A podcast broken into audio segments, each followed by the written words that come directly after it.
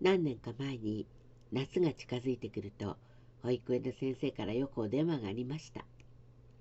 夏のお泊まり保育で子どもたちに聞かせる怖いお化けの話を教えてください。でも私は怖い話をちっちゃい子に届けてほしくなかったのでダメです。怖い話しないでください。というのですけどでもそしたらどうしたらいいんですか？夏はやっぱり怖いお化けの話ですよ。ダメです。でもどうしたらいいんですか？こんなやりとりがあってそれから何年か経ち一生懸命に怖くないお化けの話を生みました。お話かごから怖くないお化けの話の本が出ています。楽しいお化けがいっぱい出てきますよ。ぜひ読んでください。その中から今日は1話お届けいたします。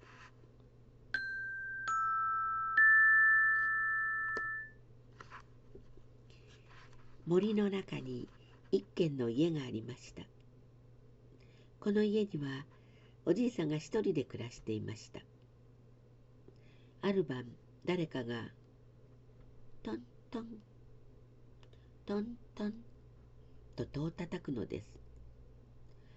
誰だい？と聞くとお化けです。というのです。けれどもおじいさんは近頃耳が遠くなっていたので「んおばたさんかい?」と言ったのです。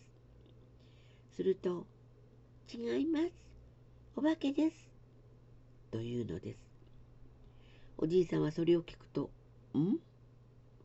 小さいおばたさんかい?」とそう言って戸を開けました。するとそこにかわいいお化けがいたのですけれどもおじいさんはお化けを見るのは初めてだったのでおばたさんちの子だと思いました。そして「おばたおばこちゃんだ」と言ったのです。お化けはそれを聞いてびっくりしました。お化けの国には名前というものがなかったのです。ですからおじいさんに「おばこちゃん」と呼ばれてお化けは嬉しくてたまりませんでした。そして呼ばれると「はいおばこです」と言いました。お化けのおばこちゃんはその夜おじいさんの家でお団子をごちそうになったりお手玉遊びをしたり面白い話を聞いたりしてとても楽しく過ごしました。そしてお化けの国へ帰って行きました。その次の夜また誰かがおじいさんの家の戸をトントントントンと叩くのです。誰だいと聞くとお化けですというのです。おじいさんはおおやまたおばこちゃんが遊びに来てくれたのかい？と言って戸を開けました。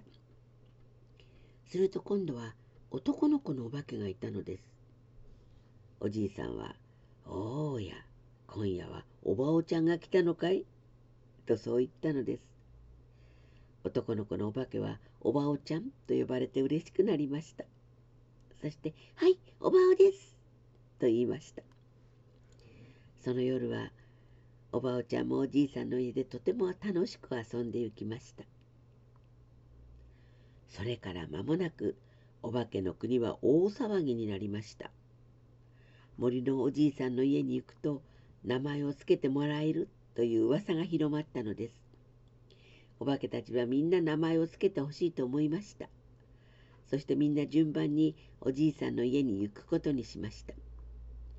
ですからおじいさんの家には毎晩お化けがやってきたのです。そしてみんな名前を付けてくださいというのです。おじいさんはその度にお化けの顔をじーっと見ながらそれぞれに名前を付けてあげました。おばよちゃんおばえちゃんおばすけくんおばろうくんお化けたちは大喜び。おじいさんも毎晩お化けたちが遊んでいってくれるので楽しくて楽しくてたまりませんでした。ところがそのうちこの噂が遠くの国にも伝わって行きました。そして外国のお化けたちもやってくるようになったのです。おじいさんは大喜び。外国のお化けたちにも名前を付けてあげました。オルガリータオリザベスオランクルオー・チョンスオッシェルオーレンそしてオバーマーという名前もオリントンという名前もありました。